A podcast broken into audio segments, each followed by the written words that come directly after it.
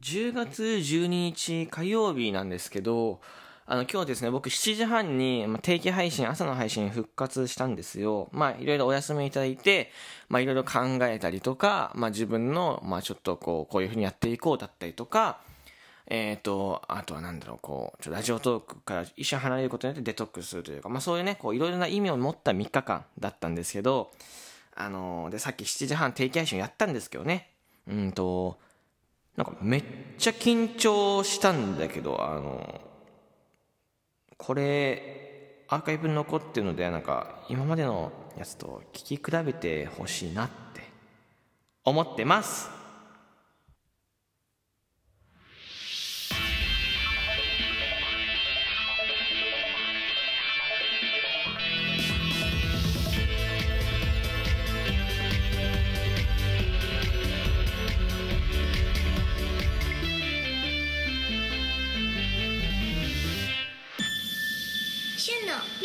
ジオ。あなたにヒーローをお届け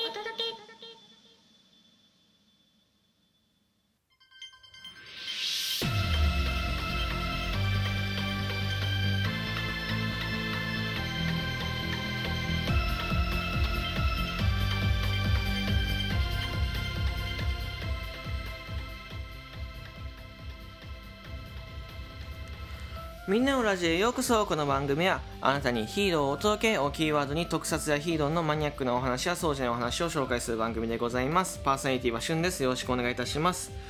いやマジでライブ配信緊張したしなんか喋りがちょっと下手くなってた。うん。いわゆる収録トークの12分間しか継続をしてなかったんですよね。そう。でね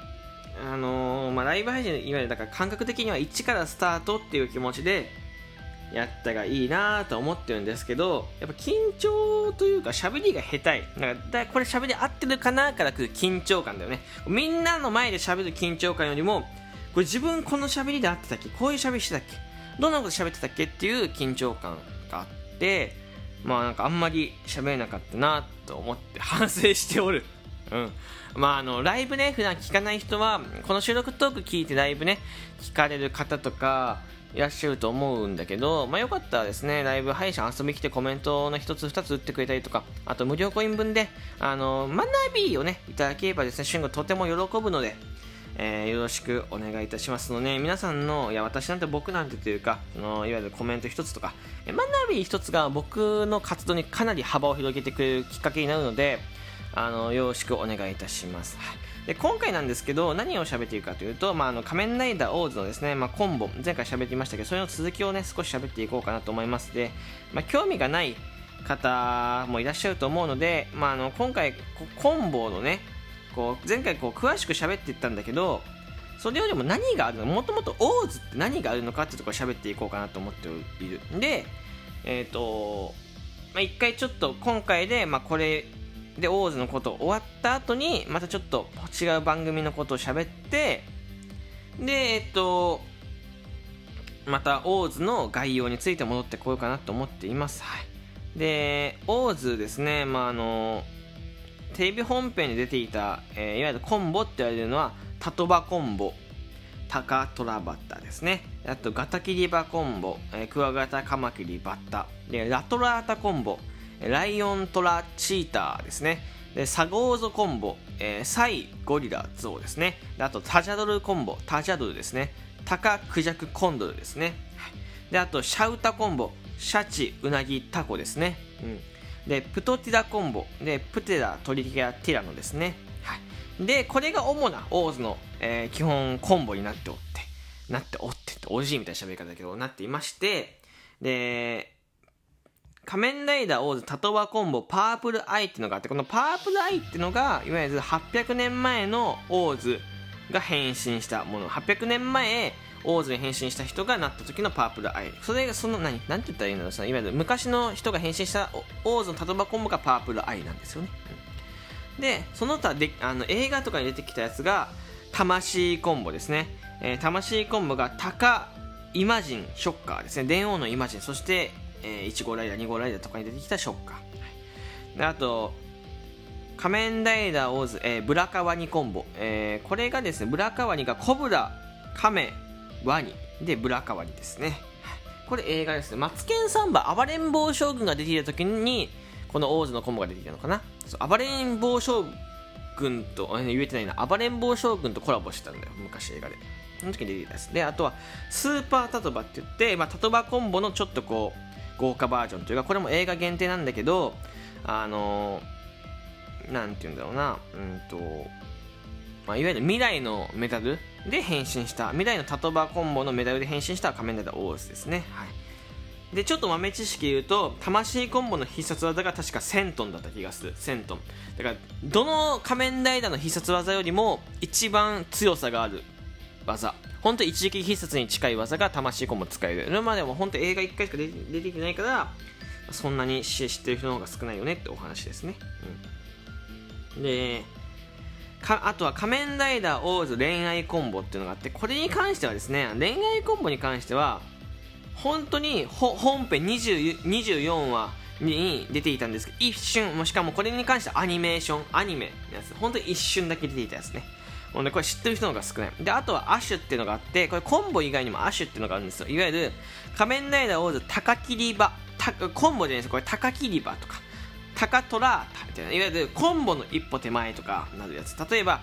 えー、タカキリバだったら顔だけがタカであとはガタキリバのカマキリとバッターみたいな。でそのコンボにしないことによって力をキープできるっていうのが一つあります。例えばオーズガタトラバだったらクワガタトラバッタみたいな、えー、オーズタカゴリバだったタカゴリラバッタみたいないろいろ変えることができてオーズってこのいわゆるさっき言ったメダコンボが主なコンボがねえー、っと1たとたとばコンボを抜くとですね1234566種類の大メダルがあるんですよいわゆる。えー、っと